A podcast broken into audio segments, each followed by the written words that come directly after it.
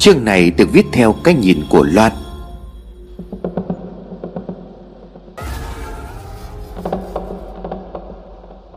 Sáng hôm nay tôi bắt xe đi từ sáng sớm. Cô gọi tối qua của cô bé tên Hoài làm tôi sốt ruột. Sau khi cô bé gọi thì anh Vĩnh cũng gọi cho tôi, Nói qua về tình hình của ngôi làng. Anh từng được ông nội của cô bé này mời về làng xem thử Vì nề tình của ông cụ niềm nở nhiệt tình, Anh mới đồng ý về xem cùng. Khi về đến đến làng, anh thấy âm khí sung thiên, Oán niệm ngút trời thì vô cùng kinh sợ. Anh bèn tiếp âm, Nói chuyện với một người âm ở đó, thì mới biết được rằng bộ phận của họ đã bị dày xéo. Hồi đó anh Vĩnh còn trẻ, Còn chưa biết có đủ trí lực để giải quyết vấn đề trong ngôi làng này không. Điều làm cho anh bực mình nhất, Đó là một tên thầy Pháp Đã gán linh hồn của một cô bé con. Chính là hoài năm đó, Cho một người âm để xin họ ngừng đi lấy mạng người. Qua 16 tuổi, Con bé sẽ bị đòi về. Rồi sau đó họ vẫn không dừng lại. Anh Vĩnh mong tôi sẽ xoa dịu được họ. Chuyến xe này đi khá lâu, Tới cuối chiều mới tới nơi. Tôi cùng cô bé đệ tử khệ nệ vác đồ hành lý tới. Ở bến xe tôi thuê một chiếc taxi cùng với cô bé đệ tử đến thẳng ngôi làng thổ hạ đó. Vừa xuống xe cho nên tôi đã mệt lử, Người nôn nao buồn nôn. Người tài xế taxi đánh đỏ mãi, Nhìn đồng hồ suốt. Giờ đã là 5 giờ Thế rồi anh ta tặc lưỡi chẹp miệng bảo hai chúng tôi lên xe. Chiếc xe lao vùn vút trong thành phố Để tới được ngôi làng đó. Trời mùa đông rất tối, những ánh đèn vàng vọt lướt qua khung cửa sổ. Khi gần đến nơi bỗng cô bé đệ tử của tôi co rúm người lại, Ép sát về phía tôi rồi nói, Thầy ơi, Nãy giờ cứ có vòng ma áp vào mặt cửa sổ nhìn con Con ghê quá. Cô bé này tên là Mai, Nhà gần thần điện của tôi đang ở bây giờ. Từ bé đến lớn nó đều bị vong quấy. Mọi người tưởng nó bị dở dở điên điên. Nhà bố mẹ nó nghèo không nuôi được định gửi lên chùa. Thấy con bé có khả năng cho nên tôi nhận về. Vấn đề là nó không điên mà chỉ là nhìn thấy quá nhiều vong. Cả những thứ mà tôi không thể nhìn thấy. Tôi xoa đầu con bé, Bà nó nhắm mắt lại. Cảnh tượng nó sắp thấy còn kinh hoàng hơn thế nhiều.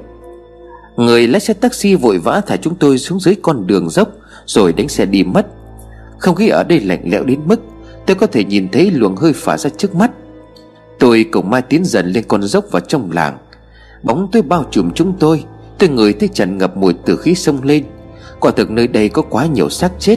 Mùi từ khí lẩn vẩn ngấm vào từng tấc đất. Bất chợt phía trước có một vài người chạy sồng sộc về phía tôi Rồi đôi ngón tay khẳng khiu dài ra phía trước. Cái miệng thì ngoác ra. Tôi biết đừng nhìn đó không phải là người. Tôi rút trong túi ra một lá bùa. Cầm trên tay tôi niệm, Những dòng chữ trên lá bùa nóng đỏ cả lên. Tôi thổi phù một cái, Một ngọn lửa phụt ra cao tới hai mét, Chiếu sáng cả một vùng xung quanh. Còn mà kia bị ngọn lửa liếm vào, Tan biến trong ánh cho. Đúng là đống bùa phòng thân này mang theo chẳng bao giờ thừa. Cây mai liền vỗ tay. Sư phụ giỏi quá. Tôi chậm rãi bước tiếp trên con đường mấp mô lạnh lẽo. Gần đến làng sương mù làng bảng trôi xa, Dày đặc một cách bất thường. Sư phụ ơi trong kia lắm người lắm, Con sợ. Mài nói, Tôi thấy những ám khí bốc lên thành từng cột trên mái nhà. Trong màn sương kia có gì đó không ổn. Tôi rút ra một chiếc đèn đi bão Đương nhiên đây không phải là ngọn đèn đi bão bình thường. Loại đèn này cũng có một lá bùa phép giống như đèn lồng Mà đa số người dân ở đây hay dùng. Nhưng lá bùa của tôi mạnh hơn thế, Có thể xua đuổi được tà ma. Thì hay mang nó theo người, Những khi phải đi ra ngoài đêm tối, Vào những nơi hẻo lánh. Chúng tôi tiến chậm chậm vào trong làn sương mù. Tôi dương cao cây đèn ngang tầm mắt. Chỉ cần nhìn qua ánh nến ở trong cây đèn này Là mọi thứ sẽ khác hoàn toàn. Tôi nắm chặt tay Mai dẫn nó đi. Qua ánh đèn tôi thấy người dân đang đi đi lại lại, Nói cười làm việc ăn uống. Trong những căn nhà với đèn lồng rực rỡ màu sắc, Nếu như đây không phải là một vùng đất ma ám, Thì nó đẹp như là Hội An ở Đà Nẵng về đêm vậy. Tôi cố gắng tập trung nhìn ngôi nhà của cô bé. Cứ đánh ánh mắt ra ngoài Tôi lại bị bao phủ bởi màn sương mù dày đặc ma quái.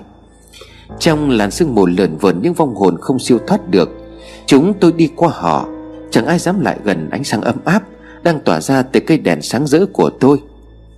Càng tiến sâu vào bên trong, Không khí càng lạnh buốt, Có những tiếng động diện dĩ vang lên ở phía trước. Đó là những tiếng thì thầm, Tiếng thì thầm của rất nhiều người. Làn sương mù cuốn lấy từng bước chân của tôi Thế rồi một luồng khí cực mạnh ập đến. Khiến tôi suýt quỵ xuống. Cái mai liền đỡ tôi rồi nói, Sư phụ sao vậy ạ? À? Tôi không đáp lại. Mùi từ khí hôi thối tanh tưởi Cộng thêm oán khí nặng nề ghi chặn đôi chân của tôi xuống. Là thanh đồng cho nên cơ thể của tôi cảm nhận những thứ này rõ rệt hơn người khác. Tôi vẫn bước nặng nhọc, Có vẻ như vài khúc quanh nữa sẽ đến nhà cô bé. Bất chợt tôi nhìn thấy họ, Một đoàn sư đang đi giật giở trong đêm. Tiếng thì thầm tôi nghe lúc vừa rồi Chính là tiếng lầm rầm tụng kinh của họ. Tiếng tụng kinh phát lên từ những đoàn người đó Khiến tôi sợn ra gà. Một thứ thanh sạch lại phát ra từ miệng của những hồn ma vất vưởng đó, Khiến tôi cảm thấy lợm giọng. Họ đi vật vờ trong sương mù, Tiếng gõ mõ vang lên đùng đục đều đều, Tiếng chẳng hạt lách cách, Và văng vẳng đâu đó tiếng trống nhỏ vang lên. Càng tập trung nghe thì tiếng trống đó, Tôi lại càng cảm thấy nhức đầu kinh khủng. Trục hồn thanh Tôi lẩm bẩm rồi cố tập trung. Bọn chúng đang cố trục hồn ai? Thế rồi trong những căn nhà dọc hai bên đường, Những chiếc bóng trắng đang dần trồi ra. Tôi nhìn thấy rõ ràng Đó chính là bóng vía của những đứa trẻ con trong nhà dân, Bị tiếng trống đó thổi thúc, Mê hoặc và đuổi theo. Người ta thường nói con trai có bảy vía, Con gái có chín vía. Khi vía bị lấy đi hết, Thì cũng là lúc linh hồn của con người ta tan biến. Hóa ra ngày nào những vong ma đầy oán niệm này Cũng đi diễu quanh ngôi làng. Hút thêm dương khí từ linh hồn của những đứa trẻ con trong ngôi làng Để tiếp tục lưu lại trên dương gian, Không bị hồn siêu phách tán. Tôi phải ngăn chặn điều này, Còn những vía của trẻ con trông đã mờ nhạt như làn khói, Chứng tỏ chúng chẳng còn bao nhiêu thời gian. Bóng vía của chúng cứ đi đằng sau đoàn sư, Như đi theo tiếng sáo quỷ dị của người thổi sáo thành Hamelin.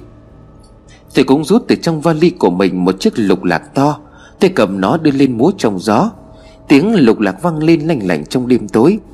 Bóng vía của những đứa trẻ con đang trôi nổi Bị hút hết vào trong chiếc chuông. Đoàn sư từ từ quay đầu lại Để tìm kiếm cả đang phá đám mình. Những khuôn mặt hốc hác, Những hố đen sâu hoắm dưới những mảng da nhảy nhụa Quay về phía tôi. Hàng trăm hàng nghìn ánh mắt như vậy Quay về phía tôi, Khiến tôi cảm thấy choáng ngợp. Bất chợt từ phía đầu kia của đoàn người vang lên một tiếng thét chói tai. Tiếng thét của một con quỷ. Nó rẽ gió bay về phía của tôi vun vút. Cả tôi và Mai bị hất lại phía sau, Bằng một lực ép khủng khiếp. Đầu vào người tôi đập xuống nền đất nứt nẻ vô cùng đau đớn. Tôi gần như ngất lịm cả đi. Một lúc sau tôi mở mắt ra nhìn thấy thứ ánh sáng màu xanh xám. Con quỷ đã áp sát chúng tôi. Nó là một vị sư có một nốt ruồi đỏ trên đôi tai nhăn nhúm, Mặc chiếc áo trụ chỉ màu trắng. Nó rít lên những tiếng kinh hoàng Và định lao về phía bóng dáng nhỏ bé đang đứng trước mặt của tôi. Đó là Mai. Tay của nó giơ thẳng ra phía trước. Cô giữ một lá bùa để phòng thân đang cháy âm ỉ. Ngọn lửa tỏa ra màu ánh sáng xanh yếu ớt. Tôi lôi từ trong túi ra một con dao nhỏ Và một lá bùa thật lớn, Có vẽ hình con rồng và vài nét chữ ngoằn ngoèo. Tôi run rẩy cứ máu trên bàn tay, Để những vết sẹo của tôi rồi nhỏ máu vào đó.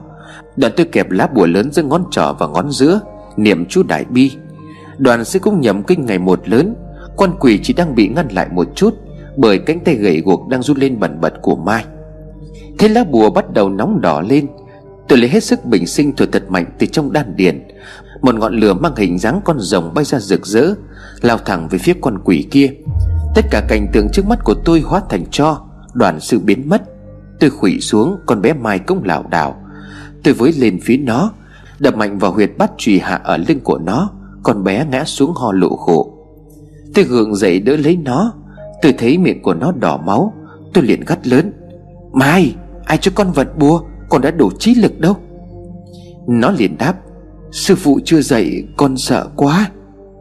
Nhìn thấy nó, tôi lại xót xa nhớ về sư phụ của tôi ngày trước. Người mà tôi gọi là thầy công từng vô cùng hoảng hốt khi thấy tôi bị tổn thương. Chúng tôi đứng dậy, Những vòng ma tạm thời biến đi. Tôi thấy từng làn hơi đen bốc lên trời như cột khói, Kéo về phía ngọn núi sau làng. Sương mù dường như tan bớt sau khi tôi vận bùa. Tôi tiếp tục giữ chiếc đèn lên trước mặt để tìm lối đi. Tay của tôi vẫn chưa hết run rẩy. Mai bước đi theo, Con đường càng lao về phía trong càng lên dốc. Cuối cùng tôi cũng nhìn thấy căn nhà của cô bé, Căn nhà cũ kỹ với ánh đèn lồng đỏ, Không có một chút ánh sáng nào cả. Nằm im lìm trong một góc của một ngôi làng. Tôi lại gần căn nhà đó, Trong lòng dâng lên nỗi xót xa. Tôi cũng đang nghe Vĩnh kể qua về gia cảnh của cô bé. Bấm sơ qua thì cũng biết bố con bé vừa mất. Giờ em gái là bị như thế này Quả thật quá đáng thương. Nhưng trước hết tôi cần tìm hiểu ngôi làng này Thực sự đang ẩn chứa bí mật gì? Tại sao họ lại giận dữ đến như vậy? Tôi cảm nhận được thứ đứng đầu tất cả là vong ma đã hóa thành quỷ dữ kia. Tôi bèn lấy trong túi ra một lọ bột đỏ, Quét hai đường dọc hai mắt, Nhắm lại rồi mở ra. Tôi muốn tiếp âm xem tại sao nơi này lại chứa đọng nhiều âm khí đến vậy. Hình ảnh đập vào mắt của tôi làm tôi choáng váng như gần sắp ngã ngửa ra đằng sau. Dưới chân của tôi, dưới mọi nơi, Là hàng ngàn những bộ xương người chen trúc Xếp thành từng lớp đùn lên cao. Càng vào giữa làng, những lớp xương người chết càng chặt lên. Có một số nơi nền nhà đã nứt nẻ Để lộ ra bộ xương người. Thật là kinh khủng. Tại sao người dân ở đây lại có thể sống trong một ngôi làng như thế này? Tôi không thể nhìn sâu thêm được nữa. Từng lớp chồng chất khắp mọi nơi làm tôi không thể nhìn rõ. Vậy là tôi hiểu được một phần của câu chuyện. Nơi đây là một nghĩa địa. Hơn thế nữa, nó còn là một ngôi mộ tập thể của nhiều người. Tôi nhìn mà thấy những bóng ma giật giờ trong ngôi làng, Đi thành từng nhóm hoặc là thân cô thế cô. Họ đều không thể siêu thoát vì mất đi nơi trốn an nghỉ. Tuy nhiên, sự việc không đơn giản như vậy. Nhóm sư kia là ai? Tôi bèn nảy ra một ý nghĩ. Dù sao thì thời gian cũng không còn nhiều nữa. Tôi nhờ Mai lấy trong túi ra một chiếc gương cầm tay. Trên gương chạm khắc rất nhiều hoa văn sắc sảo. Tôi quay lưng lại một ngôi nhà gần đó Rời gương ra phía trước rồi nhìn qua vai. Đoàn bà Mai vào gõ cửa căn nhà. Đây là một miền không gian khác. Chúng tôi phải kết nối với người dân ở đây theo một cách khác. Tôi liền gọi, Cô chú gì ơi, làm ơn mở cửa. Mai gõ cửa mấy lần mà không có người xuống mở cửa. Chắc là họ sợ. Chẳng có ai đến nhà họ vào tầm giờ này được cả. Tôi mới cất tiếng nói vào trong tấm gương. Tôi là người, không phải là ma. Tôi đang cần sự giúp đỡ, Làm ơn hãy mở cửa. Tầm mấy phút sau, tấm cửa mới xịch mở ra. Ra đón chúng tôi là một người đàn ông trung niên. Ông ta run rẩy nói, Có có chuyện gì thế? Tôi là Thanh Đồng Loan, tôi mới tới để giúp đỡ làng. Xin hãy chỉ dẫn cho tôi tới căn nhà của ông trường làng hiện giờ. Thế tôi có vẻ khẩn khoản. Người đàn ông cũng chỉ dẫn tận tình. Ông nhấn mạnh giờ này đi tìm đường khá khó. Nếu tôi cần thì ông ta có thể nhờ đội cảnh vệ. Tôi tươi cười giơ lên chiếc đèn bão trong tay, Bảo ông cứ yên tâm. Tôi cảm ơn người đàn ông rồi cùng Mai rời khỏi đó. Lòng ngoằng mất một lúc, tôi cũng tới được trước cửa nhà ông trường làng. Cũng bằng cách tương tự, Tôi gọi ông xuyên qua màn sương mù dày đặc. Ông trường làng mong mắn xuống mở cửa. Có lẽ ông ta mạnh dạn hơn người dân làng ở đây. Sau lời giới thiệu về bản thân, Tôi được ông trường làng người đậm đậm rắn giỏi mời vào nhà. Chúng tôi bước lên cầu thang lên tầng 2 Tôi để ý hầu hết những ngôi nhà ở đây Đều bỏ trống tầng 1 Không phải thôi, Làm sao mà ở cho nổi? Sưng người ngày càng đùn lên, Phá vỡ những lớp gạch kiên cố, Có rời đi lớp này cũng tới lớp khác. Tôi bước vào tầng trệt của ngôi nhà, Để ý thấy những vạch xi măng đã được lát mới. Chắc là ông trưởng thôn cũng có điều kiện chăm chút hơn người dân trong làng. Ông trưởng làng hiện giờ sống một mình với vợ, Hai cậu con trai đã bỏ đi xa xứ từ lâu. Cậu nói chuyện mở đầu bằng những lời tâm tình của ông trưởng làng, Về nỗi khó khăn khi ở lại đây. Ông luôn phải tìm cách giúp dân làng sống qua những ngày tháng gian nan này. Họ đều là những người nghèo, chẳng còn chỗ nào để đi. Ông đã tìm đủ mọi thầy pháp về, Nhưng họ đều bó tay. Duy chỉ có một ông thầy già nhận thắp đèn lồng phép giúp cho cả làng. Tôi cũng thú nhận với ông những trải nghiệm kinh hoàng của tôi Khi bước vào trong ngôi làng này. Ông lãng chậm ngâm nghe mà không nói thêm lời nào, đoạn tôi liền hỏi Thực sự thắc mắc là tại sao ngoài người dân ra Lại có cả đoàn sư nữa? Thế ông có vẻ ngập ngừng suy nghĩ tôi liền kích thêm. Nếu không nói ra hết cháu e là cháu cũng không thể giúp được gì đâu. Người đàn ông hướng đôi mắt lên trần nhà thở hắt ra một hơi, Rồi chép miệng nói, Nếu mà không kể ra thì thật là đắc tội, Mà nếu kể ra thì chẳng khác gì xúc phạm đứng bầy trên. Tôi nhìn ông chờ đợi rồi ông nói tiếp, Trước đó thì chú cũng chỉ là người dân thường Năm đó mọi người rộ là bảo nhau lên khu đất này rẻ lắm, Mà cũng không xa thành phố quá. Bèn tích góp một ít tiền trả góp để về đây ở, Coi như là cây nhà. Đến khi sự việc bị bại lộ ra Thì cháu cũng biết rồi đấy. Thì ông Khương trưởng làng cũ đã bỏ trốn. Ông ta được chia tiền hoa hồng từ những chủ đầu tư, Miễn sao đảm bảo cho người dân sống ở đây ổn thỏa. Cháu cũng đã cố gắng tìm tung tích của ông ta, Cuối cùng thì cũng tìm được. Chú đã ép ông ta nói hết ra sự thật. Thì ngày trước ở đây là có khu nghĩa địa bỏ hoang. Có rất nhiều nấm mồ vô danh, Nằm rải rác khắp cả một vùng rộng lớn. Không những thế, vì địa thế cách trở, Họ lại tiếp tục khai quật những vùng đất nghĩa địa như vậy. Bốc xương người đổ hết về đây. Còn còn Dạ còn sao à Tôi sốt ruột nói. Ở đây trước kia có một ngôi chùa, Cũng không quá gần nhưng mà họ tới đây để Để làm gì ạ? À? Để thực hiện tục Santara của Ấn Độ. Người khởi phát và truyền tục bá này là một vị sư gốc Ấn Độ. Ông ta thực hiện đầu tiên. Rồi việc đó bắt đầu lan ra những người sùng đạo Và cả người dân. Tùng Santara, Cháu chưa từng nghe thấy bao giờ. Nghe đầu đó là hình thức nhịn ăn cho đến chết Để có thể nhập cõi niết bàn. Ông trưởng làng hoàn thành nốt câu nói, Nhịn ăn đến chết. Tôi choáng váng, Đúng nghe là như vậy. Họ sẽ tắm rửa sạch sẽ, Ăn một bữa cuối cùng thật ngon, Rồi sau đó sẽ ngừng ăn, Ngồi hoặc là nằm im cho tới khi qua đời. Họ quan niệm rằng như thế sẽ thoát khỏi những ham muốn trần bụng Cột rửa thân thể, sẵn sàng nhập qua ít bạn Vậy thì họ ăn nghỉ ở đây? Tôi hỏi tiếp. Đúng vậy. Nghe nói ở dưới ngôi làng này còn có một hầm mộ được xây dựng Để bảo quản thi thể của những người nhập tục Santara. Sau khi tục này lan rộng ra, Thì chính quyền địa phương cố gắng can thiệp vào, Chủ yếu là để chiếm đất.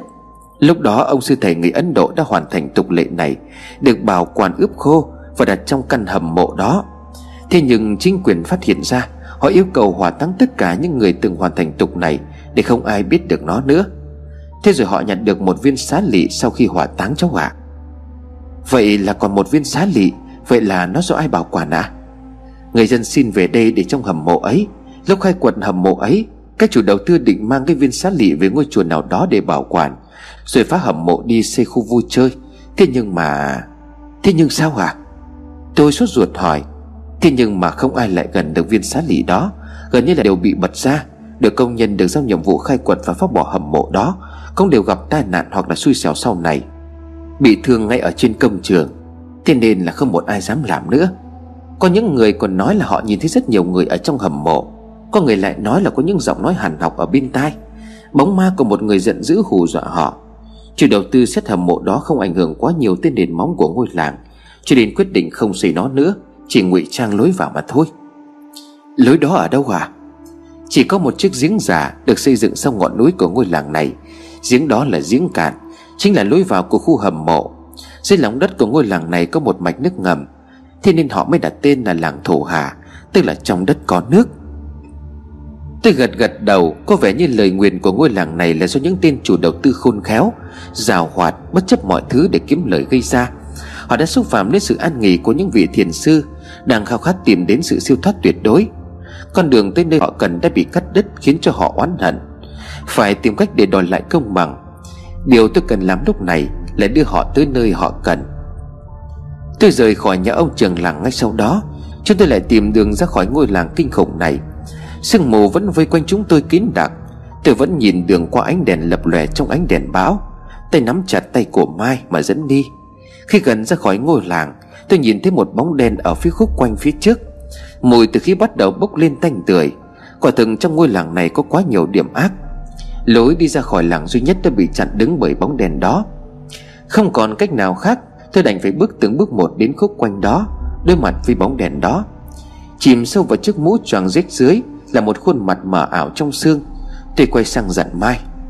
Còn quay sang chỗ khác đi, Cái này để cho sư phụ giải quyết. Nghe thấy tôi nói vậy, Mai bèn lùi lại không dám trái lời. Bóng mà đó khẽ hỏi, Cô có biết đường về nhà không? Thứ này là thứ gì? Tôi lại lấy ra thứ bột màu đỏ bôi lên mắt, Rồi từ từ nhìn về phía người đàn ông đó. Bên trong vẻ ngoài rách dưới đó là một linh hồn khô héo đói rách, Đang cuộn mình sâu lại trong lớp vỏ. Một con mắt nhiễu máu đục ngầu vươn ra từ hốc mắt của hồn ma đó, Đang chạy loạn ra bên ngoài lớp da thịt. Tôi cảm thấy lợm giọng Hồn mắt đó vươn cánh tay thối giữa ra tìm về phía tôi. Con mắt kia vẫn đang đảo liên hồi. Tôi nhắm mắt hít một hơi thật sâu rồi khẽ đáp. Có. Bất chợt bóng ma đó tan ra. Một lực áp thật mạnh phía sau lưng và vai của tôi khiến tôi lảo đảo. Sống lưng của tôi lạnh toát. Có thứ gì đó vừa mới chuyển sang phía tôi. Bất chợt nước mắt của tôi tuyên xuống không thể ngừng được. Tiếng khóc nức nở vang lên từ trong lồng ngực thảm thiết. Cây mày hé mắt nhìn tôi, Rồi cầm lấy cánh tay của tôi khẽ gọi. Sao tự nhiên sư phụ lại khóc? Tôi chỉ nức nở lên từng cơn không đứt. Tôi cố nén cơn thổn thức rồi lầm nhầm đọc chú Đồng từ hứa hẹn. Xong việc tôi sẽ giúp đỡ anh về nhà. Sau khi nói thế, cơn xót xa dâng lên trong ngực của tôi mới tạm dừng lại. Tôi hít sâu để lấy lại hơi. Tại sao hồn ma này lại có một nỗi buồn sâu thẳm đến vậy? Mai mà to mắt nhìn tôi, bất chợt nó co rúm vào. Sư phụ, người đàn ông này là Sao có người đàn ông đứng sau lưng của sư phụ vậy? Tôi cũng cảm thấy tóc gáy dựng hết cả lên, Nhưng tôi vẫn cố mỉm cười để chấn an. Người ta cần giúp, Người ta mới theo mình. Đi thôi con. Thế là chúng tôi kết thúc chuyến đi thăm làng Thổ Hà để kỳ quái. Sáng ngày hôm sau tôi điện thoại cho Hoài, Rồi hẹn cô bé gặp ở bệnh viện nơi em gái của Hoài đang nằm. Sau khi ăn sáng gần nhà nghỉ xong xuôi, Hai thầy trò lóc cóc bắt taxi đến bệnh viện theo địa chỉ. Tôi lên phòng thấy có mỗi mình Hoài đang ngồi ở đó. Khổ thân còn bé. Bố thì vừa mất, Em gái lại như vậy. Tất cả mọi chuyện rồi hết lên con bé. Mẹ thì còn bận đi kiếm tiền. Tôi lại gần hỏi thăm và an ủi cô bé. Cô mang theo chút đồ ăn, đồ dùng sinh hoạt. Cô bé xinh xắn, có mái tóc hơi cháy màu nâu. Đôi mắt đượm buồn nói lời cảm ơn. Tôi lại gần bắt mạch cho con bé nằm im ở trên giường. Chân nó đã lạnh ngắt ra trắng bệch. Không ổn rồi, Đây là dấu hiệu của những người sắp ra đi. Giữ nhiều phần, tiên lượng xấu. Cô cần tìm xem nguyên nhân ở đâu. Nhưng mà nếu là do em gái cháu đã từng sống trong ngôi làng kia Thì dễ là Tôi bảo Mai và Hoài đi xin một chậu nước Và một phích nước sôi. Hòa nước vào trong chiếc chậu sao cho nước hơi nóng giả Tôi rút từ trong túi ra một lọ tinh dầu màu tím, Hòa vào bên trong chậu nước đó. Màu tím lần vần trong nước mau chóng tan thành một dung dịch trong suốt không màu. Đoạn tôi lấy chiếc khăn lau người Mà mẹ Hoài và Hoài vẫn dùng để lau người cho Nhi. Ngầm vào trong chậu nước đó tầm 5 phút. Sau khi ngâm xong tôi gấp vuông chiếc khăn lại, Nó vẫn còn hơi nóng rẫy. Tôi nhờ Hoài giúp cùng nâng cổ bé Nhi lên, Rồi đặt chiếc khăn vuông ở dưới gáy của nó, Sau đó hạ đầu nó xuống nằm như bình thường. Tôi đi ra ngoài vào trong gian phòng bệnh để chờ kết quả. Một lúc sau tôi rút chiếc khăn ở gáy cô bé ra. Ở trên khăn có những vạch mờ mờ hiện lên, Và còn duy nhất một vạch đậm nhất ở trên khăn. Thế thì đúng quả thực như tôi đã nghĩ. Tôi liền thốt lớn. Xong nhé, Hoài, Bình thường em cháu có hay chưa một mình không? Có ai giám sát nó không?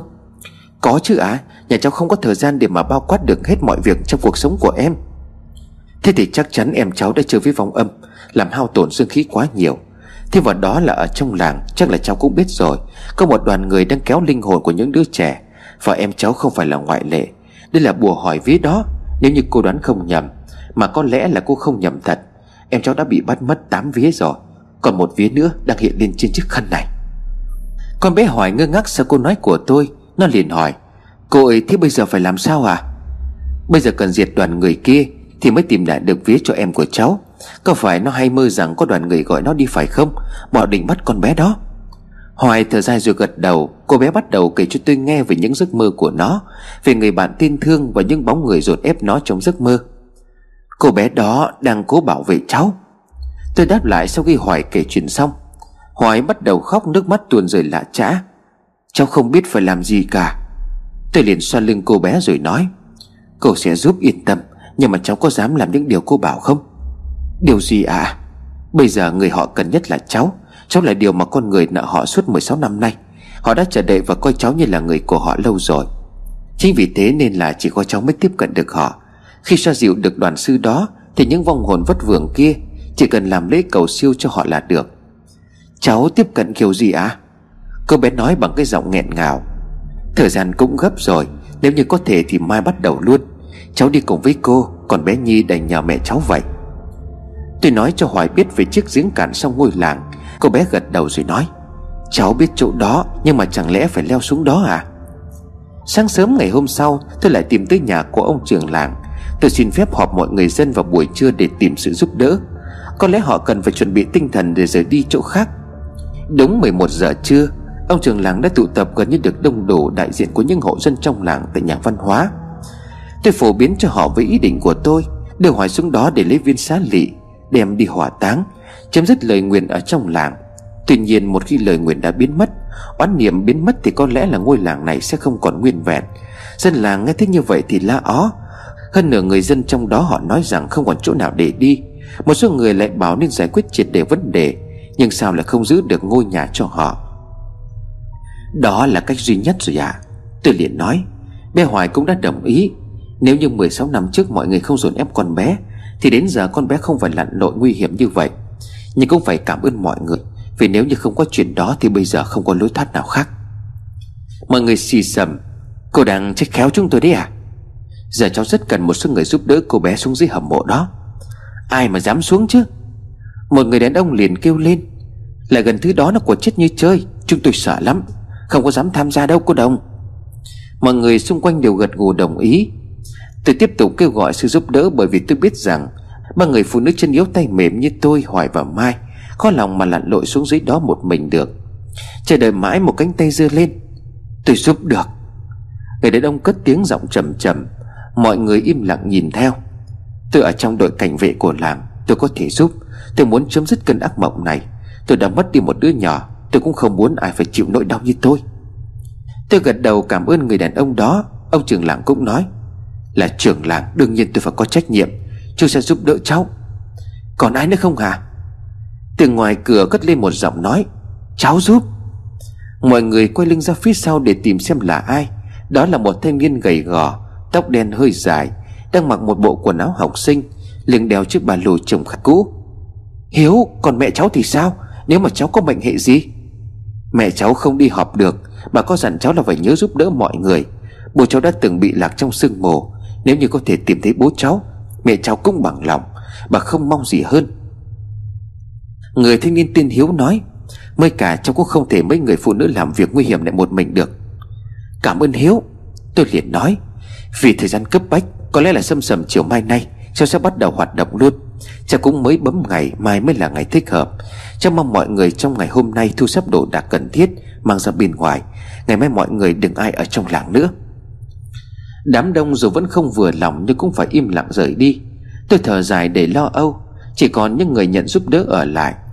Mai cháu về Hoài định xuống dưới đế giếng, Mọi người tìm cách đưa cháu về Hoài xuống một cách thuận lợi. Tôi nói với ông trưởng làng và người đàn ông kia chưa tên là Lâm, chào cô đồng. Người đàn ông chìa tay ra Chả cháu là Loan, Rất cảm ơn chú đã nhận lời. Tôi nắm lấy bàn tay thô giáp của ông. Cháu cũng sẽ cố gắng hết sức. Hiếu liền nói.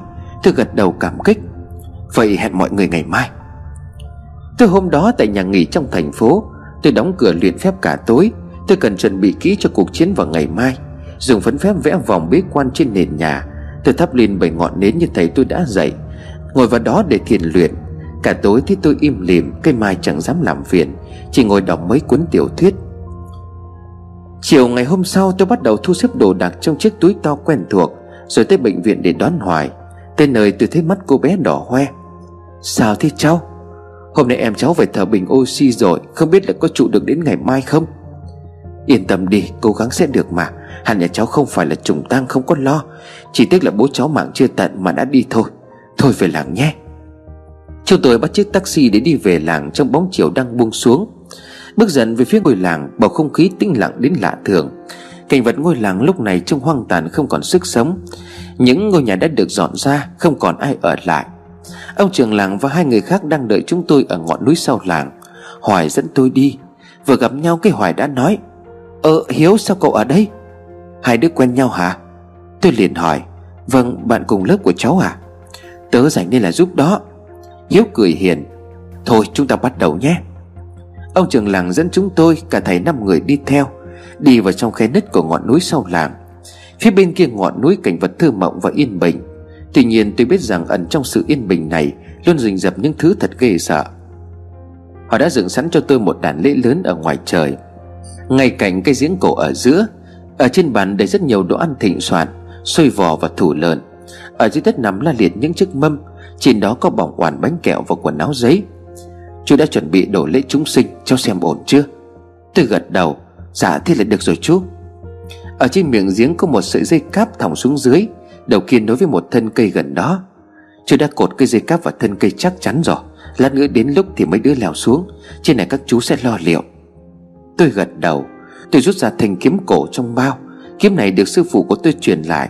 Ông mới mất 5 năm về trước. Ông biết trước ngày ra đi của mình cho nên rất thanh thản. Cả cuộc đời của ông làm phép cứu nhân độ thế diệt trừ ma quỷ. Cũng từ sau cái chết của thầy tôi Tôi mới có được cái duyên diện kiến ông. Kiếm phép này cho ông mượn của một người bạn. Ông có dặn tới khi nào tôi thật giỏi, Có được riêng vật phép của riêng mình, Thì đem trả lại cho gia đình của người bạn kia. Tôi vút lưỡi kiếm sắt Mong là tối nay mọi chuyện sẽ suôn sẻ, Muốn gặp người âm phải đợi đến tối. Lúc 5 giờ 30 chiều Mà trời bắt đầu có những tia nắng cuối cùng, Sương mù từ từ bắt đầu hạ xuống, Không khí chợt lạnh buốt. 15 phút sau, Chúng tôi chỉ còn có thể nhìn thấy mặt nhau lờ mờ. Tôi thắp lại ngọn đèn bão của tôi lên. Ở đây đông người quá, Người thì ít mà ma thì nhiều. Tôi nhìn thấy rất nhiều trẻ con chạy chơi xung quanh. Những người phụ nữ tóc dài ngồi bên bờ suối, Chải tóc và hát những bài âm vang nghe ghê rợn. Cây Mai cứ bị tay lại và co rúm. Xuống thôi. Tôi liền nói, Mai, con ở trên này giúp, Để sư phụ và chị Hoài xuống. Sư phụ nhớ cẩn thận nhé. Cái Mai miếu máu nói Tôi liền quả nó Miếu máu cái gì xui xẻo đó con, là quan lên. Dạ vâng Để cháu đi cùng. Hiếu nói với tôi, Ở trên này ba người, Xuống dưới đó ba người thì tốt hơn. Chẳng nhớ may ở dưới đó có việc gì cần nặng nhọc, Ở dưới đó thì không có sóng điện thoại đâu. Tôi hơi ngập ngừng Cháu không phải hoài xuống đó nguy hiểm lắm, Cháu ở trên này đi. Không sao đâu, cháu đi được. Hiếu nói một cách quả quyết khiến tôi không biết phải từ chối làm sao. Thế là ông trường làng và ông Lâm Đeo vào người chúng tôi bộ đại bảo vệ, Dạy qua cả cách tháo buộc rồi chuẩn bị hạ từng người xuống. Tôi sẽ xuống trước, Theo sau là Hoài và Hiếu. Đứng trên thành giếng nhìn xuống, Tôi chỉ nhìn thấy một địa ngục đen ngòm đang vẫy gọi. Trở về với cái nhìn của Hoài Tôi nhìn theo bóng dáng của cô Đồng Loan Đang đứng trên thành giếng phía trước. Cô Loan còn một chiếc túi đổ bên mình Rồi nhẹ nhàng lao dần xuống. Chồng cô cứ lảo đảo chắc vì không quen. Chân tôi cứ run rẩy. Tôi sợ chứ, tôi rất sợ. Chiều nay khi tiến tôi đi, Mẹ tôi cứ bị dịn mãi. Trông bà rất là khổ sở. Tôi thương đến quặn cả ruột lại. Bà sợ tôi có chuyện gì, Tôi liền bảo bà. Mẹ phải để cho con đi cứu lấy cái nhi chứ. Mẹ tôi rơm rớm nước mắt liền bảo. Mặt đứa nào đi chăng nữa Thì mẹ cũng không sống nổi. Bố con đã như vậy rồi. Mẹ cứ yên tâm, con sẽ cẩn thận, con về mà. Thế rồi tôi ôm lấy bà. Cô Đồng Loan cũng chấn an mẹ tôi. Cô hứa sẽ dùng tất cả mọi khả năng Để có thể đảm bảo cho tôi được an toàn. Chỉ có lúc đó mẹ tôi mới đành lòng Để tôi đi theo cô Loan. Tôi bước đi mà vẫn cảm nhận được ánh mắt của mẹ tôi Theo dõi từ phía sau. Tôi nhất định phải trở về nhà với bà, với em gái. Nghĩ tới mẹ, tôi hít một hơi thở sâu Rồi tự chấn an mình. Tôi sẽ làm được. Tôi siết chặt sợi dây bảo hộ quanh thắt lưng, Rồi bước theo cô Loan, Đến trên thành giếng rồi dần dần leo xuống. Cánh tay tôi run lên vì sức nặng của cơ thể. Hiếu đi theo ngay phía sau. Ánh mắt của cậu sáng lên trong bóng đêm dày đặc. Đừng sợ tôi ở ngay sau đây. Nói rồi cậu cũng leo dần xuống. Chiếc giếng sâu hun hút như một lỗ đen vũ trụ. Tôi leo mãi mới xuống dưới mà vẫn chưa thấy mặt đất. Chiếc giếng phải sâu tới gần chục mét. Tay của tôi đỏ lừ và bút sát. Tôi chưa bao giờ phải leo trèo như vậy. Có một tiếng động ở phía dưới vang lên, Báo hiệu cô Loan đã tới. Tôi cũng leo dần xuống, Hai phút sau đã chạm mặt đáy giếng. Người tiếp đất cuối cùng là Hiếu. Chúng tôi nhìn chiếc lỗ xa tít tắp phía kia Nơi có ánh sáng mờ ảo. Đó là đường về của chúng tôi. Tôi và mọi người theo chiếc đại bảo hộ ra, Treo trên sợi dây cáp dài nối với bên trên. Lát nữa khi cần lên, Chúng tôi phải giật mạnh năm cái theo nhịp ba hai. Phía bên phải nơi chúng tôi đang đứng có một đường hầm dẫn sâu vào bên trong một cái hàng tối. Cô Loan rút ra chiếc đèn đi báo, Không bao giờ rời khỏi người lên soi khung cảnh xung quanh. Hiếu cũng đã rút ra chiếc đèn pin to Đưa cho tôi một cái. Chúng tôi tiến vào bên trong. Tôi nghe đâu đó tiếng róc rách. Ở dưới này hình như có một mạch nước thì phải. Bóng đen loang dần vào trong đường hầm sâu hun hút. Cô Loan đi trước, Hiếu bọc hậu phía sau. Tôi rón rén đi ở giữa. Càng vào sâu bên trong, tôi càng cảm thấy khó thở. Trong hang động có mùi ẩm mốc và tanh tưởi rất khó chịu. Cuối cùng chúng tôi đến một ngã ba đường. Không biết là nơi nào dẫn đến hầm mộ chính nhỉ? Hiếu cất tiếng. Cô Loan không nói gì, Chỉ rút từ trong túi ra một chiếc bàn bát sắc nhỏ, Có chiếc kim tròn trong bóng thủy tinh trong suốt đính ở giữa. Loan xoa đều lên bóng tròn đó rồi lẩm nhẩm thần chú. Chiếc kim trong bóng thủy tinh xoay tít lên, Rồi dần dần chậm lại. Nó chỉ về con đường phía bên trái. Bên này âm khí mạnh hơn, Đi theo cô. Cô Loan nói quả quyết rồi lại xách đèn đi tiếp. Tôi và Hiếu đi phía sau. Đi thêm 10 phút nữa, Con đường hầm càng rộng ra và không khí ngày càng lạnh buốt. Chúng tôi nghe thấy những tiếng động khẽ khàng đằng trước. Đó là những tiếng nói thì thầm không đứt vang lên từ bức vách hai bên. Tôi co rúm người lại. Ở một khúc quanh co, con suối hiện ra. Dòng nước róc rách chảy từ phía phải của hang động sang, Đen ngòm uốn lượn trước mặt chúng tôi như một con rắn. Dòng chảy cắt ngang con đường phía trước Khi chúng tôi phải nhảy qua mới có thể đi tiếp được. Cô có chắc là con đường này không à Hiếu nói một cách ái ngại. Cứ đi đi. Cô Loan liền đáp. Khi nhảy qua con suối ngầm chảy sóc sách Tôi nhìn thấy những thứ đang trôi nổi ở con suối. Ở lớp trên là những váng bọt màu vàng quen thuộc tôi vẫn nhìn thấy trong làng. Ở xung quanh là những mảng màu trắng, Đó là xương người. Tôi dặm bước đi định nhảy qua, Thì một thứ trôi tới. Một chiếc đầu lâu với nguyên bộ tóc dài thượt Đang trôi lượn vườn ở trong nước. Tôi nhắm mắt lại nhảy qua, Rồi ngồi thụp xuống chừng nôn ra. Cô Loan phải đứng lại xoay lưng cho tôi rồi đợi tôi đi tiếp. Màu lên, Mọi thứ phải xong trước 12 giờ đêm nay. Nếu không em cháu sẽ không còn biết thế nào. Nghe thế vậy tôi liền dạo bước về phía trước. Cuối cùng chúng tôi cũng tới được một gian sảnh lớn. Bên trong có nhiều chiếc tiểu được xếp sàn sát, Những bình cho cốt bên trên. Nghe nói dọc con đường chúng tôi vừa đi qua Treo đầy những quan tài của những người theo tục này. Nhưng sau khi người ta mua đất để xây Thì đem đi hết trên vào những hố chôn tập thể hoặc là hỏa táng. Giờ còn chỗ này là của những vị sư thì phải. Tôi mới tìm hiểu. Hiếu liền nói khẽ, Ở bên trong ở chỗ trang trọng nhất, Trên một chiếc bể đá, Có để một chiếc hộp có chạm khắc. Ở trên có khắc dòng chữ nhỏ gì đó, Mà tôi ở xa quá cho nên không thể nhìn rõ. Cô Loan dậm bước vào trong gian phòng đó Thì bất chợt một tiếng thét dài vang lên trong không gian. Một lực thổi rất mạnh bốc lên Từ căn phòng làm chúng tôi ngã lảo đảo phía sau. Cô Loan văng hẳn về phía sau Tôi chạy lại đứa cô dậy. Hiếu cũng đứng dậy từ bước tới, Nhưng cũng bị bật ra tương tự. Cô Loan giơ cổ tay ra nhậm chú, Nhưng ngay sau đó một ngọn lửa bùng lên liếm vào tay của cô Đồng. Hắn ta đã yểm lối vào rồi, Con người không thể vào được đâu. Dù sao thì hồn ma sư sãi cũng mạnh hơn hồn ma bình thường. Cô Loan liền nói, Thế bây giờ phải làm sao hả? Tôi liền cuống lên. Cô Loan im lặng một lúc rồi thở hắt ra rồi nói, Người không vào được, chắc chỉ có ma vào được thôi. Là sao ạ? Hiếu liền hỏi. Giờ cô giúp Hoài xuất hồn ra khỏi cơ thể, Nó sẽ vào được đó. Cô lít cho bằng được viên xá lị đi. Nhưng mà hồn ma thì làm sao động vào được đồ vật à? Mới cả như thế thì nguy hiểm lắm cô ơi. Hiếu liền nói. Hồn ma có thể di chuyển đồ vật sao không? Chỉ cần thật cố gắng, Dùng sức mạnh tâm linh chứ không phải là cơ thể là sẽ di chuyển được. Giờ chắc chỉ còn cách đó thôi. Cô rất xin lỗi. Kêu vào hắn ta yểm bằng một thứ bùa Ấn Độ nào đó, Cô không nắm được cách giải. Thời gian không còn, cô chỉ có thể làm như vậy. Khi cô gọi phải ngay lập tức trở về, Không được nấn ná nhớ chư hoài, Không được quá 5 phút. Tôi cũng vô cùng sợ hãi, Khi thấy mình phải hồn lìa khỏi xác, Nhưng chẳng còn cách nào khác tôi phải đồng ý. Cô Loan bảo tôi khoanh chân vào Để hai tay lên đùi, Hít thở thật sâu. Khoan đã nếu Hoài phải làm thế thì cô để cho cháu cùng đi. Hiếu nói, Cháu không yên tâm. Không được, Cô sợ cô không đủ sức để kéo cả hai đứa về. Không sao đâu, Cháu sẽ về được. Bố cháu sẽ phù hộ cho cháu. Cô cứ làm như thế cho cháu đi à? Nhưng Hoài gặp nguy hiểm thì sao? Nói rồi cậu khoanh chân ngồi xuống. Tôi mở mắt ra nhìn Hiếu rồi bảo, Hiếu, để tôi đi một mình. Hiếu lắc đầu ngồi im, Ý nói sẽ không thay đổi quyết định. Cô Loan thở dài rút ra một sợi dây đỏ, Cô đính một đồng xu cổ ở đầu dây. Cô Loan bảo chúng tôi nhìn vào chiếc đồng xu này.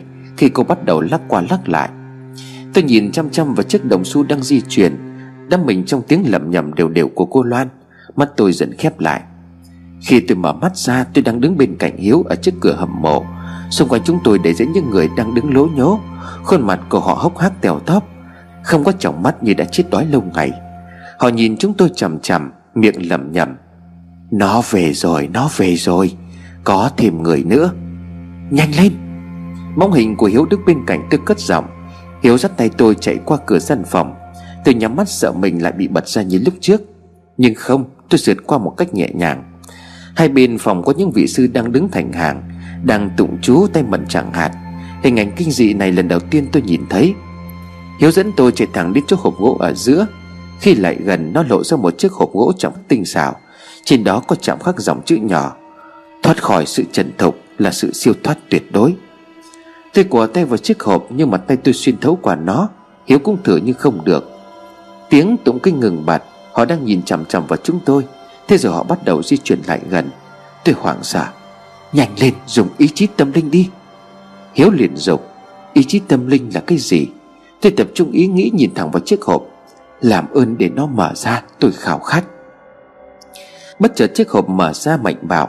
Cạch một tiếng Bên trong hộp là một lớp nhung bọc đá cũ.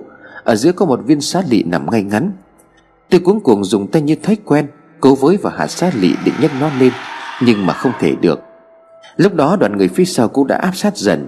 Bao nhiêu bàn tay chạm vào người tôi và Hiếu, Họ chạm được vào chúng tôi. Họ dùng lực để kéo chúng tôi ra khỏi chiếc hộp đó. Miệng không ngừng gào thét những tiếng kê rợn. Hiếu cố che chắn cho tôi, Cố đẩy họ ra. Tôi gồng hết sức mình tập trung nhìn vào viên xá lị. Làm ơn hãy cho tôi cầm được nó, Tôi cầu xin. Thế là tay của tôi chạm được vào viên xá lị đó thật. Tôi nhấc nó lên khỏi không trung. Lúc đó vị sư kia xuất hiện với chiếc áo vắt trắng Và một bộ mặt hun hút vô thần. Lão ta rít lên những tiếng thể thiết Rồi cầm chặt lấy cổ tay của tôi kéo ra. Tôi run sợ. Con gái ta, Hãy đến với sự siêu thoát tuyệt đối. Hắn ta thì thầm, Cánh tay của hắn mạnh kinh khủng. Tay tôi bại ra, Không thể nhấc lên viên xá lị được nữa. Nó xuyên qua tay của tôi rơi xuống chiếc hộp. Giữ nó lại. Hắn ta tiếp tục thì thầm với môn đồ đằng sau. Họ càng siết chặt hơn vòng vây. Hiếu khó lòng mà trụ được nữa. Tôi vẫn cố tay với lấy viên xá lị, Lực kéo về phía sau mạnh khủng khiếp. Hắn ta vẫn bình thường nắm chặt cổ tay của tôi mà đẩy ra. Tôi gần như là trôi về phía sau. Đoàn người đang quây quần kín tôi với những bộ mặt để kinh tởm. Tay của tôi run lên bẩn bật, Tôi như sắp khóc. Mẹ ơi, con phải làm thế nào? Hoài bình tĩnh lại con, Mạnh mẽ lên. Giọng nói xa xôi vọng lại bên tay trái của tôi. Hình như là ông nội, Một bàn tay mờ ảo gân guốc chạm vào cổ tay mong manh của tôi. Bàn tay này đã bao ngày dạy tôi ngắt lá, Cưới cây ngày bé. Ông đang đứng ngay bên cạnh tôi. Tôi thấy có thêm chút sức lực, Bèn cố gắng lại gần viên sát lị thêm một chút. Con quỷ kia ngày càng điên cuồng hơn, Nó cố đẩy ông cháu của tôi ra. Hoài, Con gái giỏi nhất của bố nhất định sẽ làm được. Giọng của bố tôi lại vang lên bên tai của tôi một lần nữa. Tôi bật khóc. Hóa ra họ luôn ở bên cạnh tôi mà tôi không biết. Bàn tay rắn chắc của bố tôi cũng nắm vào cổ tay của tôi mà đẩy về phía trước. Bố còn nhớ bố lắm. Tôi liền khóc. Hiếu vẫn đang ở phía sau, Ngăn binh đoàn hồn ma ép tôi ra ngoài. Tay của tôi run run gần chạm được vào viên xá lị Ông và bố lầm nhầm chú đại bi, Khiến con quỷ đứng ngồi không yên.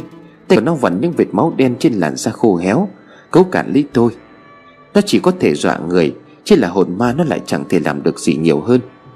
Chỉ thiếu chút nữa thôi, Một bóng hồn mảnh mai với bàn tay mềm mại Đặt lên trên cánh tay của tôi lần thứ ba. Luôn bên nhau, Giúp đỡ nhau lúc khó khăn nhất. Cậu nhớ chứ? Đó là giọng nói của thương vang vọng bên tôi. Cô gái cũng giúp đẩy tay tôi về phía trước. Thế là tôi đã chạm được vào viên sát lị, Tôi nhấc nó lên rồi nắm chặt. Hoài về thôi. Hoài hiếu mau lên 4 phút 30 giây rồi. Dòng của cô Loan rội vào tay của tôi từ đâu đó. Con quỷ khoát tay của tôi bắn mạnh ra đằng sau. Hồn ma của ông nội, Bố và thương tan biến như một làn khói. Tôi và Hiếu ngã nhào ra phía sau. Hiếu nhanh chóng bắt lấy tay của tôi chạy về phía cổng. Qua được cánh cổng đó là tôi sẽ trở về. Tay của tôi vẫn nắm chặt viên xá lị. Đoàn binh thiền sư vẫn bám sát chúng tôi ở phía sau, Nhanh như một cơn gió. Nhưng ác quỷ kia đã đuổi kịp. Nó nắm lấy vai của Hiếu. Hiếu đẩy mạnh tôi về phía trước. Đi đi, mau lên. Còn cậu thì sao? Tôi ngoái lại.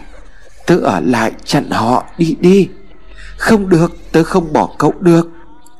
Tôi vẫn không buông tay của Hiếu. Chỉ cần cậu nhớ chiếc bút chì của tớ Và tờ giấy tớ để dưới gầm bàn học của nhà tớ là được. Tớ bảo cậu đi cùng mà. Tôi liền hét lớn. Đi đi. Hiếu hét lên rồi giằng tay của tôi ra. Hiếu nắm lấy hai vai của tôi đẩy mạnh về phía cầm Tôi mất đà ngã ra phía sau. Hình ảnh ghi lại cuối cùng trong mắt của tôi Là hình ảnh của Hiếu đang bị trăm ngàn bàn tay giằng xéo. Tôi bừng mở mắt. Trong lòng bàn tay tôi phải có một viên sát lị. Tôi quay sang Hiếu. Cậu vẫn im lìm ngồi im. Tôi điều viên sát lị cho cô Loan đồng thời bật khóc. Cô ơi cô, Hiếu ở lại để cháu đi trước. Cô cho cháu quay lại đưa bạn ấy về, Cháu xin cô. Cô Loan im lặng rồi nghẹn ngào nói. Quá 5 phút xuất hồn rồi, Coi như đã chết. Hồn ở ngoài cơ thể quá lâu, Khó mà nhập lại được. Cháu xin cô ạ. À? Tiêu ả khóc nức nở ôm tay của cô Loan. Cô làm phép xuất lại hồn cho cháu đi ra mà, Cháu sẽ mang Hiếu về, Cháu xin cô. Không được đâu, Cháu đã xuất hồn trong tối nay rồi. Giờ dương khí quá yếu, Giờ mà còn đi nữa e rằng cô không gọi được nữa đâu. Bất chợt một cơn gió thốc lên rất mạnh trong căn hầm mộ. Nó bắt đầu hút chúng tôi lại. Mau lên đi thôi, Nó đuổi tới nơi rồi đó. Cô Loan đứng dậy tính kéo tôi chạy. Còn còn Hiếu thì sao ạ? À? Tôi điên cuồng lấy Hiếu đang ngồi ở bên cạnh. Cậu nằm vật ra như một mảnh cây không còn sự sống. Hiếu! Nước mắt của tôi giản rụa Cháu không để cậu ấy nằm ở đây được đâu. Tôi liền gào lớn. Hoài, bình tĩnh lại. Đây không phải là lúc đau thương. Nếu mà không nhanh rời khỏi đây E là cô và cháu không còn đường về đâu. Nên nhớ là chúng ta đang ở đồn địch Đi mau lên. Tôi vẫn kiên trì lay Hiếu, Cô Loan dùng hết sức bình sinh để kéo tôi đi. Tôi loạn trọng bước đi, Nước mắt của tôi nhòe nước. Cơn gió đang ngày càng mạnh hơn Như một cơn thịnh nộ. Cô Loan dẫn tôi chạy đi, Tiếng gầm gào ngày càng trên nên rõ ở hai bên vách tường. Chúng tôi chạy mãi mới thấy vị trí cửa lên. Cô Loan nhanh chóng giúp tôi quấn bộ đồ bảo hộ quanh người. Vì lúc đó người tôi đang rũ ra vì đau buồn, Không thể làm gì khác. Cô cũng quấn bộ đồ bảo hộ quanh người Rồi giật thật mạnh năm cái. Theo nhịp ba hai, Phía trên kia có đáp trả ngay. Ba cái giật thật chắc chắn. Cô Loan dục tôi đu lên. Giờ họ sẽ vừa kéo, Chúng tôi vừa leo lên sẽ nhanh hơn. Đúng lúc mà chúng tôi bắt đầu leo Thì nó đuổi tới. Phía sau chúng tôi là con quỷ tăng sư đó. Nó gào thét lên kinh hồn rồi lao về phía cô Đồng Loan đang đứng. Cô Loan nhanh nhẹn rút lá bùa vàng ra khỏi túi Rồi lầm bầm gì đó. Một phút sau cô Loan thổi mạnh, Những dòng chữ đỏ trên bùa bốc cháy Rồi tỏa ra một quầng lửa lớn. Con quỷ bay lùi lại phía sau, Thật là thần kỳ. Leo nhanh lên, Hoài ơi, Nó đòi viên xá lị đấy. Cô Đồng Loan hét lên, Ở phía trên miệng giếng sợi dây cáp vẫn được kéo lên bởi một lực mạnh. Tôi vừa như đu lên dây, Vừa trèo bám lên thật nhanh, Cô Loan ở ngay dưới tôi. Tôi và cô Loan leo trèo được một phần ba quãng đường, Thì sợi dây nặng chiếu hẳn lên. Chúng tôi gần như bị gỉ xuống dưới. Cô lại phía sau để nhìn, tôi thất kinh. Hàng trăm vong hồn của những vị sư đang bám lấy sợi dây cáp của chúng tôi để trèo lên. Tôi hoàng hồn cố gắng hết sức để leo thật nhanh. Ở trên miệng giếng lấp ló bóng dáng của ông trưởng làng, Ông hét to vọng xuống, Nhanh lên nhanh lên! Cô phải cắt dây! Cô Đồng Loan nói với tôi, Rồi lo hoay lục túi tìm con dao. Đúng lúc đó thì tôi nhìn thấy Hiếu, Cậu ta đang cố leo từ giữa những vong ma đang gào thét đủ bám. Đừng cô ơi Hiếu kiệt đợi bạn ấy với. Chờ tớ đợi tớ với. Hiếu liền gọi vống lên. Leo lên đây mau lên. Tôi mừng quýnh lên chờ Hiếu leo lên. May quá tôi tưởng là sẽ không gặp lại người bạn ấy. Các đồng loan vẫn im lặng chẳng nói gì. Rồi từ phía trong chiếc túi bên hông ra một con dao nấm sắc lẹm Chuẩn bị cứa vào sự dây ở phía dưới. Cô, cô làm gì thế? Còn Hiếu mà. Tôi liền gào lớn. Này chúng ta đã bỏ rơi cậu ấy, Bây giờ phải cứu cậu ấy. Cô mà cắt dây cho không leo lên nữa đâu, Nhất định không? Tôi ưng ngạnh nói. Hiếu cũng nói với lên. Hoài, đừng bỏ rơi tớ mà, cứu tớ với. Cô Loan mặt mũi lạnh tanh, Rắn đanh lại rồi nói. Đó không phải là Hiếu Hoài à Hiếu bọn cháu không có ở đây. Rồi tiếp tục dùng dao cứa vào sợi dây ở bên dưới. Cô nói gì thế ạ à? Rõ ràng là bạn ấy. Cô dừng lại đi. Tôi vẫn hét lên. Tiếp tục leo lên đi, mau lên. Giọng của bác lãng từ trên kia tiếp tục vọng xuống. Cô Loan vẫn nhấn nại dùng dao sắc Để cắt sợi dây ở phía chân. Khi sợi dây đã gần đứt, Hiếu đã điên cuồng đeo bám lên gọi tên của tôi. Hoài Hoài! Trong mắt của Hiếu đã chuyển dần sang màu trắng giá. Hoài, sao cậu làm thế với tớ? Tôi giữ người lại như nhận ra điều gì đó. Tôi tiếp tục mệt mỏi leo lên. Sợi dây cáp bị đứt lìa, Những tiếng gào thét trôi ra ở phía dưới. Tuy nhiên ở hai bên vách tường Có những hồn ma đang cạo cấu leo lên chúng tôi. Mau lên mau lên. Cô đồng loan dục, Chúng tôi leo thật nhanh lên, Vừa leo vừa được kéo. Khi miệng giếng đã tới gần, Một vong ma đã bám được vào chân của cô đồng loan Khiến cô phải khựng lại. Rút lá bùa ra thổi lửa tiếp, Trông cô khá là mệt mỏi. Cố lên, cô ơi, sắp tới nơi rồi. Tôi quay lại động viên cô. Tôi không muốn có thêm bất cứ một sự hy sinh nào nữa. Gần tới miệng giếng đôi bàn tay chắc nịch của ông trưởng làng nắm lấy tay của tôi mà kéo lên. Tôi vội vàng giúp cô Loan leo lên tiếp. Ở dưới đó, những hồn ma vẫn đang tìm cách leo lên. Cô Loan vừa được kéo lên khỏi miệng giếng, Đã vội vàng với ngay lấy thanh kiếm nằm gần đó, Khô lên rồi cứ qua tay khiến máu chảy ra. Cô múa những thanh kiếm nhanh nhẹn trên miệng giếng. Chiếc chuông nhỏ ở cán kiếm rung lên kêu leng keng. Mai chỉ đó! Cô Lan liền hét lớn. Cây mà nhanh chóng rút từ trong túi ra một cuộn chỉ đỏ. Có kim tuyến màu vàng, Cộng thêm cái kéo đi cho cô Lan. Nó cầm lấy một đầu, Cô Lan nhanh nhẹn cầm lấy đầu kia, Nối các điểm vắt ngang qua mặt giếng. Mỗi một điểm đính bằng một lá bùa, Bằng một phép màu thần kỳ nào đó, Những lá bùa ghim chặt những sợi chỉ đỏ xuống. Những sợi chỉ đỏ lòng ngoằng cuốn vào nhau chẳng chỉ trên miệng giếng. Cô Lan đính một lá bùa to nhất cuối cùng vào giữa những điểm giao nhau. Xong, tôi đã phong ấn xong chiếc giếng này. Cô Loan mệt mỏi ngồi thụp xuống. Nhưng để giải quyết triệt để, Phải đốt hết viên xá lị kia, Để những linh hồn oán hận này về nơi chúng cần tới. Ở trong ngôi làng linh hồn dân thường cũng có, Ác quỷ cũng có. Chúng sinh ra cần sự an ủi để siêu thoát. Ác quỷ cần xuống địa ngục, Đó là nhiệm vụ còn lại của tôi. Hiếu đâu, thằng Hiếu đâu hả cô Loan? Ông trường làng thắc mắc. Tôi gần như người mất hồn nói nghẹn ngào. Hiếu ở dưới kia rồi. Rồi òa lên khóc. Sao sao lại thế? Ông trường làng thằng thốt nói. Do, do cháu tất cả Tất cả là do cháu. Hiếu ở lại để cứu cháu. Tôi vẫn nức nở nói Do cháu chú ạ à, cháu vô dụng Không cứu được cả hai đứa. Cô Đồng Loan cất tiếng Hoài mong cháu đừng quá đau buồn. Cô thực sự rất muốn cứu Hiếu. Cháu đừng hiểu nhầm rằng cô không muốn Nhưng vật vừa nãy cháu nhìn thấy chỉ là một con quỷ Mượn thân xác không hồn của Hiếu Để đánh lừa cháu thôi. Quả thực là cô cũng đau xót lắm. Cô Loan nói nghẹn ngào tôi không trách cô. Tôi chỉ cảm thấy đầy đau đớn và bất lực trước cuộc đời này. Cô Loan đứng dậy, Bảo tôi đưa viên xá lị trong túi cho cô, Rồi nhờ ông trường làng các từ dưới lễ đàn ra một chậu than đầy ắp. Chỉ còn cách hóa này thôi, Hóa nó ra thành cho cho bằng được. Cô ấy nếu hóa xong thì chuyện gì sẽ xảy ra à? Tôi liền hỏi. Vì oán khí đã đồn đầy những bộ xương người lên hàng mét so với huyệt mộ gốc nên bây giờ nếu như trước khi biến mất, Thì có lẽ những thứ đó sẽ tụt xuống. Nền móng của những ngôi nhà cũng như vậy. Thế nên cô mới bảo người dân di rời sang chỗ khác. Có lẽ là cả ngôi làng sẽ sụp xuống. Không được cháu cần lấy lá thư của Hiếu. Bà ấy để trên bàn. Tôi gần như hoảng loạn. Nếu như ngôi làng sụp đổ xuống, Thì tôi chẳng bao giờ lấy được lá thư đó. Cháu xin cô, Cháu chạy qua nhà Hiếu ngay bây giờ. Cháu không biết nhà bạn ấy ở đâu. Nước mắt của tôi lại trào ra. Hiếu giúp tôi nhiều lần như vậy, Mà thậm chí là tôi còn chưa qua nhà thăm Hiếu một lần nào. Chú biết nhà Hiếu. Chú Lâm liền cất tiếng. Nhưng bây giờ là giờ của quái u mê. Không có Hiếu đi cùng, Không có đồ vật của Hiếu, Làm sao mà tìm được nhà nó bây giờ? Tôi cuống cuồng cả lên, Bất chợt tôi nhận ra vẫn cầm đèn pin của Hiếu đưa cho tôi lúc đầu. Đây đây, Đồ bạn ý mua có tính không à Cô Loan thở dài. Đi thật nhanh thôi, sắp qua 12 giờ đêm rồi.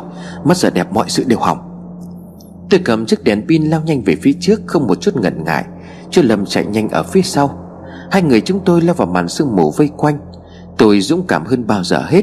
Tôi muốn tìm được những lời nói cuối cùng của Hiếu. Hiếu không biết rằng ngôi làng này sẽ bị phá hủy, Cho nên yên tâm để lại lá thư ở trong nhà. Trần miệt mài trong mê cung toàn sương mù, Khi cùng phía trước tôi hiện lên một ánh đèn xanh lá lèo lét. Kìa rồi! Tôi liền thét lên. Chuyên lầm và tôi chạy về phía ánh đèn. Đó là một ngôi nhà hai tầng cũ kỹ lụp sụp Trong một chiếc đèn lồng màu xanh lá bé bé. Đúng nhà Hiếu rồi đây, May mà không nhầm sang nhà cháu hay là nhà chú. Đúng là ý của con người mạnh thật đấy. Cửa nhà của Hiếu khóa im ỉm, Tôi cứ đập mạnh vào cánh cửa gỗ trong bất lực mà không được.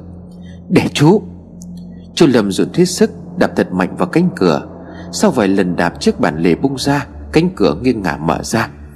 Tôi chạy ngay vào bên trong căn nhà cũ kỹ, Đồ đạc bên trong đơn sơ nghèo nàn. Tôi phi lên tầng 2 Nên chỉ có hai căn phòng nhỏ. Tôi đi tìm phòng của Hiếu, Nó là một căn phòng bên trái lối cầu thang. Tay của tôi run rẩy bật đèn. Phòng ngủ của Hiếu gọn gàng sạch sẽ, Chân gối đã được sắp gọn ở góc tường. Trên chiếc bàn học trong góc cánh cửa sổ, Là liệt những chiếc bút chì đã khắc giờ hoặc là đã khắc xong. Tôi nhìn thấy một tờ giấy nằm ngay ngắn ở trên bàn. Tôi run rẩy lại gần nhấc nó lên, Rồi gấp gọn nhét vào trong túi áo trong của chiếc áo khoác. Nhớ ra thời gian đang gấp rút Tôi chạy ngay xuống dưới Chú Lâm Văn đang đứng đợi tôi ở cửa. Chúng tôi lại lao ngay ra màn đêm mịt mồm, Chúng tôi chạy mãi mà không tìm thấy con đường dẫn ra sau làng đâu nữa. Tất cả như một thứ mê cung không lối thoát Chúng tôi đang rất vội. Thế rồi chúng tôi nhìn thấy những hồn ma đang vật vờ khắp các ngõ đường ngóc ngách. Họ chỉ tay về phía các hướng Họ đang chỉ đường cho chúng tôi. Tôi nhanh nhẹn chạy theo hướng cửa họ chỉ Chỉ một vài khúc quanh Ngọn núi cuối làng đã hiện ra. Tôi mừng như gần phát khóc. Tôi và chú Lâm lao vào bóng tối trong vết nứt. Ngọn đèn pin soi sáng lối của chúng tôi. Cô Loan Mai và ông trưởng làng Nhìn thấy bóng dáng của chúng tôi từ xa thì mừng lắm. Họ ngay lập tức đặt viên xá lị vào giữa lò than đang cháy rực hẳn, Vừa được thắp lên một lúc. Ngọn lửa cháy tí tách liếm lấy viên xá lị vẫn đang còn. Cô Loan ngồi bên cạnh nhầm chú, Mong rằng nó cháy được thật nhanh. Rồi sau đó cô Loan lại làm lễ cầu siêu. Đôi hết tất cả những bộ quần áo giấy la liệt trên mâm. Ngọn lửa hóa cháy rực rỡ cả một vùng. Hình ảnh ma mị của cô Đồng Loan nhảy múa trong ánh lửa Khiến tôi chẳng bao giờ quên được. Khi viên sát lị cháy hết Chúng tôi nghe thấy tiếng ầm ầm phát ra từ phía ngôi làng, mà đất rung chuyển như một trận địa chấn nhẹ. Tôi hơi trao đảo. Tiếng ầm ầm kéo dài khá lâu, mà đất quanh chúng tôi cũng nứt ra, Chậu than đốt viên sát lị bốc khói dữ dội. Tôi không biết là có hoa mắt hay không, Nhưng hình như trong đám khói đó, Tôi nhìn thấy hình dáng những đứa trẻ Mà như một làn khói đang bay lên trời. Ngôi làng sụp rồi Cô Loan thở dài. Dù tôi đã làm lễ cầu siêu cho họ, Thế nhưng tốt nhất chúng vẫn nên báo cáo tất cả chuyện này lên cơ quan chức năng Để tìm nơi trốn an nghỉ cho họ. Để đây thì khổ quá. Lên báo đài thì càng tốt. Những người dân đã từng ở đây họ cần sự giúp đỡ. Cô Loan nói, ông lãng gật đầu. Trong tay của tôi nghe những tiếng cười rất nhẹ trong không khí Như có thứ đang tan biến trong sương mù. Y như lần tôi đã gặp kẻ hỏi đường. Họ đang đi đấy. Xong xuôi cô Loan lại tiếp tục làm lễ. Những điệu múa kiếm dứt khoát và mạnh mẽ. Cô đốt hàng chục lá bùa màu đen cắm ở lưỡi kiếm. Những kẻ giữ làm điều tàn ác, Hãy trả họ về chỗ họ nên về để sám hối. Cô Loan liền thét lên. Phía dưới chân của tôi, Đến lượt những tiếng chuyển động vang lên ầm ầm ở dưới giếng. Chúng tôi đứng ra xa chiếc giếng để đề phòng sụt lún. Tôi cứ khóc không ngừng, Tôi nhớ đến Hiếu vẫn đang nằm ở dưới đó. Tôi nhìn thấy ánh sáng cam lóe lên từ mặt giếng. Quay mặt đi, Lửa địa ngục, Nhìn không tốt. Cô Loan nói gọn lọn. Khi ánh sáng càm lóe lên sau lưng của chúng tôi, Thì cũng là lúc mà cô Loan ngồi xuống tờ hắt ra ôm ngực thở. Cây mai chạy lại đỡ thầy, Cô Loan nhắm mắt rồi gục xuống. Cô! Tôi hốt hoảng. Không sao đâu chị, Thầy em mệt quá thôi. Tôi để ý kỹ thấy ngực cô Đồng vẫn đang phập phồng rất nhẹ Thì mới thở vào nhẹ nhõm. Chúng tôi ngồi bên nhau chờ trời sáng. Khi những ánh sáng của ngày mới dọi xuống, Ông Lãng và chú Lâm dìu cô Loan bước về phía trước. Tôi và Mai bước đi theo ra khỏi chẳng cỏ. Không cảnh đập vào mắt chúng tôi khi vừa bước ra khỏi núi Thật không thể tin nổi. Sự đổ nát có ở khắp nơi, Cây cối đổ rạp Có rất nhiều những tòa nhà đứt nẻ đổ vỡ. Những mảnh vỡ văng ra khắp con đường làng. Đường làng cũng lún xuống thành những đường rãnh rất sâu, Những hố tử thần, Không khí vẫn vẩn đục bụi mù. Sáu con người liêu siêu leo trèo từng bước ra khỏi làng Cô Loan đã tỉnh lại nhưng vẫn còn yếu. Mất hơn nửa tiếng mọi người mới ra được đầu làng. Mọi thứ đã kết thúc thật rồi.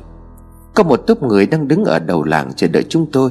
Họ là người dân làng về xem sự việc, Đang rất hoảng hốt với mọi thứ ở trước mắt. Cô Loan theo thảo giải thích với mọi người. Một thanh niên đứng gần ngập ngừng nói, Thực ra chúng tôi tới đây hôm nay không phải để xem làng, Không phải lúc sớm thế này. Tôi, chúng tôi muốn gặp ông trưởng làng để báo tin. Báo báo gì vậy? Ông lãng lắp bắp.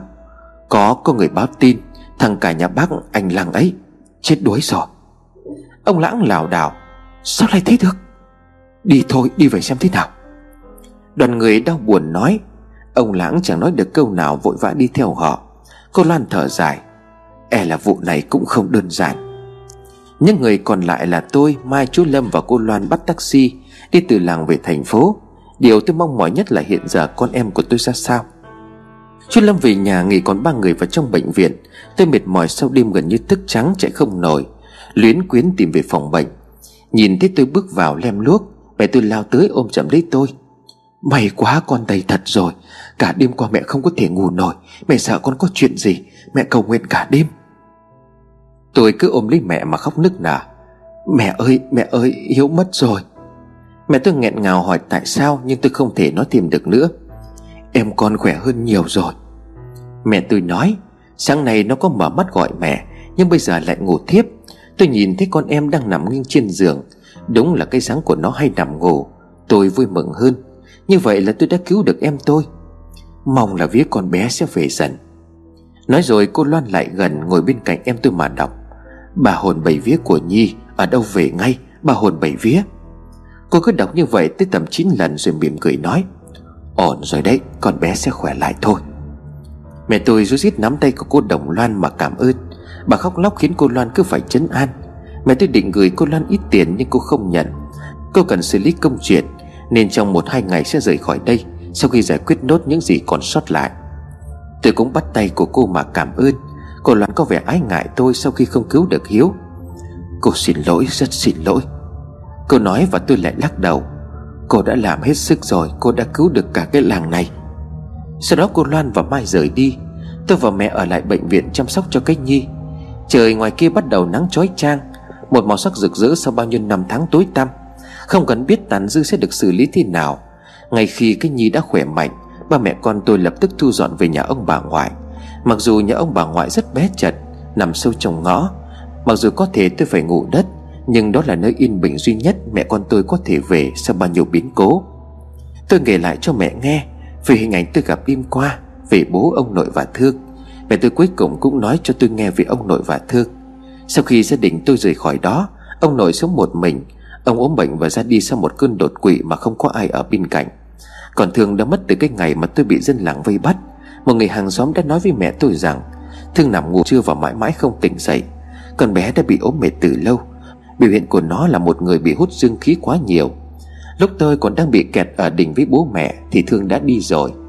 Chiều tối bố mẹ của Thương mới phát hiện ra, Thương mất trước khi ông thầy Pháp kia làm lễ gán tôi, Cho nên họ không tha cho Thương. Bảo sao ngày hôm đó tôi không gặp được Thương? Nghe mẹ nói là tôi đã khóc rất nhiều. Họ luôn yêu thương và ở bên cạnh tôi, Dưới lời hứa của mình suốt bao năm. Sau khi Nhi xuất viện, Tôi và mẹ thu dọn đồ đạc để chuẩn bị rời đi. Đồ đạc ở trong nhà của bố tôi Ở trong làng đã không còn khả năng thu hồi nữa. Mấy ngày hôm nay, Báo chí đưa tin rầm rầm về một ngôi làng tự nhiên sụp đổ sau một đêm, Đồng thời dẫn theo lời kể để tiêu diệt của những người dân sống quanh đó. Tôi đưa tay khoáng một hộp bút cho vào thùng, Không cẩn thận thế nào mà lại làm đổ nó ra ngoài. Bút chì tẩy mực thức kẻ văng ra tung tóe ở dưới sàn. Tôi vội vàng thu lại, Tay của tôi chạm vào chiếc bút chì to đùng, Có khắc một dòng chữ chúc mừng sinh nhật hoài nằm dọc thân bút. Tim của tôi như thắt lại, Cổ họng tôi nghẹn lại như muốn khóc. Ngày đêm hôm đó tôi đã đọc lá thư của Hiếu để lại. Chủ yếu là dặn dò về mẹ của cậu. Cậu muốn để lại toàn bộ tiền tiết kiệm cho mẹ. Đồng thời xin mẹ cậu tới nhà bác của Hiếu sinh sống. Nếu như cậu ta xảy ra chuyện gì? Cậu cũng mong là có thể tìm thấy linh hồn của bố cậu, Thì cậu và mẹ sẽ rất an lòng. Tôi đã gặp mẹ Hiếu và cố gắng nói chuyện với bà. Bà ốm yếu bệnh tật, cho nên tôi không dám nói ra sự thật.